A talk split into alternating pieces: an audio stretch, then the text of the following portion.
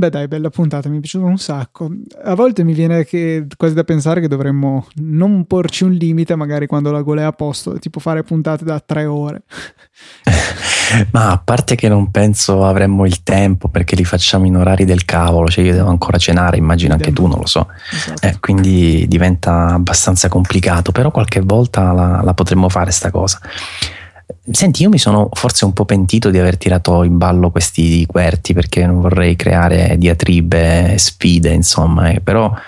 l'ho fatto molto bonariamente, non so se è venuta fuori la cosa. Ma sì, secondo me sì, cioè alla fine gli hai fatto pubblicità, secondo me è giusto, cioè a me non mi fa ridere come nel, tra parentesi, ringrazio chi ci sta ascoltando perché questo è un po' un fuori onda bonus solo perché ci ascolta in diretta. Eh, mi fa ridere come anche nei blog c'è questa cosa di non nominare la concorrenza, come se eh, appena io sono di saggiamente scrivo del sito X, tutti abbandonano saggiamente e passano al sito X perché magari il sito X ha avuto un, bo- un bello scoop. Non è così, cioè mh, uno può sempre leggere una cosa in più, ascoltare un podcast in più e poi è sulla qualità che si fa la,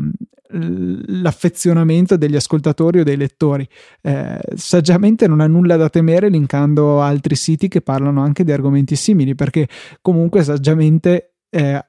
ha il suo successo perché la gente viene perché vuole sentire cosa dice saggiamente del certo argomento. La stessa cosa io credo che sia nell'ascoltare il saggio podcast, nell'ascoltare Easy Apple o nell'ascoltare qualunque altra cosa. Il fatto di riconoscere l'esistenza di, della concorrenza non mi sembra togliere nulla al, al prodotto in sé, al sito, al podcast o quello che è.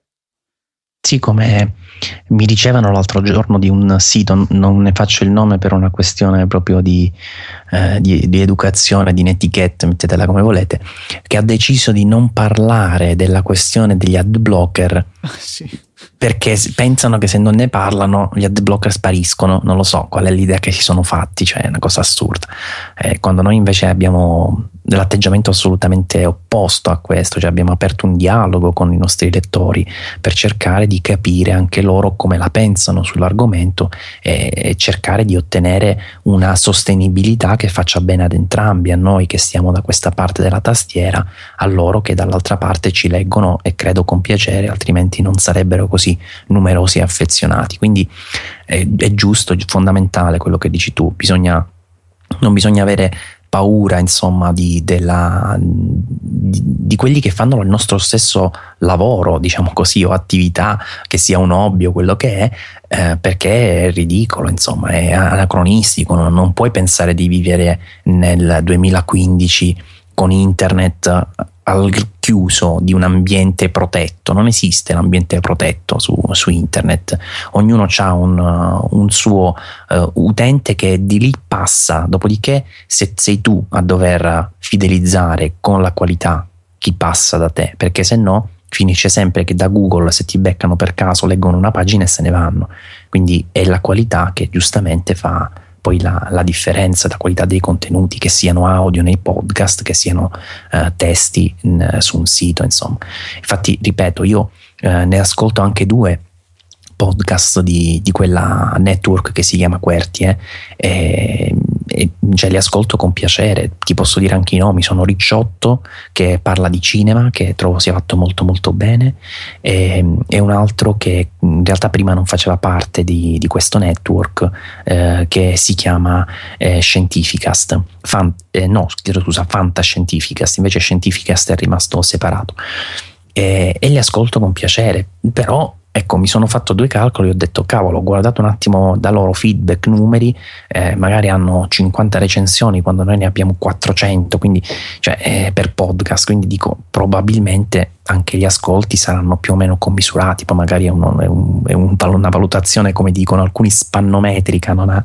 niente di scientifico in merito, però eh, probabilmente eh, a livello di numeri forse siamo il network eh, indipendente più grosso in Italia per ma i podcast. Sì, su iTunes abbiamo regolarmente davanti le varie radio, ma cioè, tante grazie dico io, sono, è un prodotto diverso con del, della gente dietro ben diversa, de, come una radio può spingere i propri podcast sicuramente non possiamo farlo noi, eh, è comunque un mezzo minore, ma per ascolti forse non certo per importanza, perché anzi io sostengo come i podcast siano eh, il più bel prodotto che c'è stato della democratizzazione tecnologica, cioè veramente chiunque con una spesa irrisoria per cominciare può mettersi dietro a un microfono e dire quello che ha da dire e se quello che ha da dire è interessante può trovarsi una sua nicchia. Eh, nicchia che se vogliamo è sia un pregio che un difetto perché come è vero che possiamo andare estremamente nello specifico, è anche vero che più lo si fa, più diventa difficile attrarre degli utenti eh, o degli potenziali ascoltatori interessati a quello che si ha da dire. Eh, credo che con questo settore tecnologico e polcentrico noi siamo un po' in una parte, se vogliamo, dorata del mercato, perché comunque è interessante per molta gente e eh, è in una piattaforma in un, per un tipo di clientela, quella Apple, che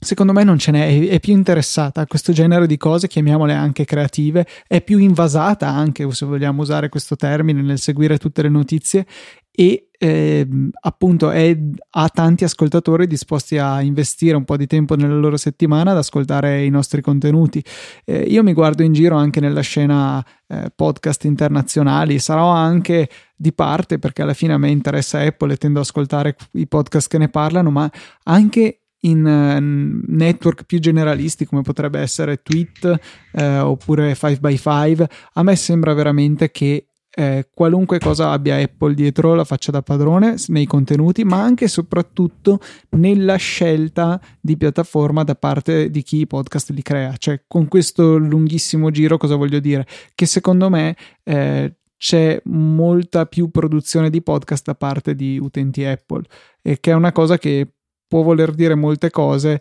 eh, io boh, l'attribuisco un po' forse alla mentalità dell'utente medio.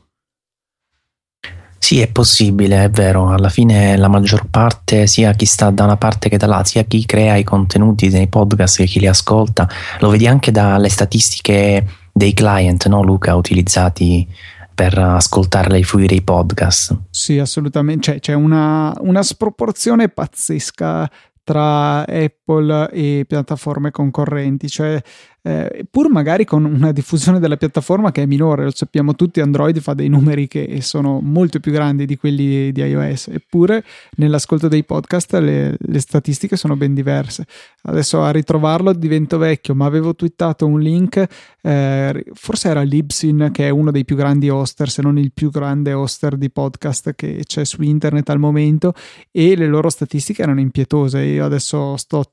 cercando di ricordare, ma era qualcosa del tipo che eh, le cose con la mela sopra fanno il 70% degli ascolti, una cosa di questo genere. Eh, con una quota di mercato invece dei telefoni, dei computer che è molto più irrisoria, eh, secondo me è da, da pensare.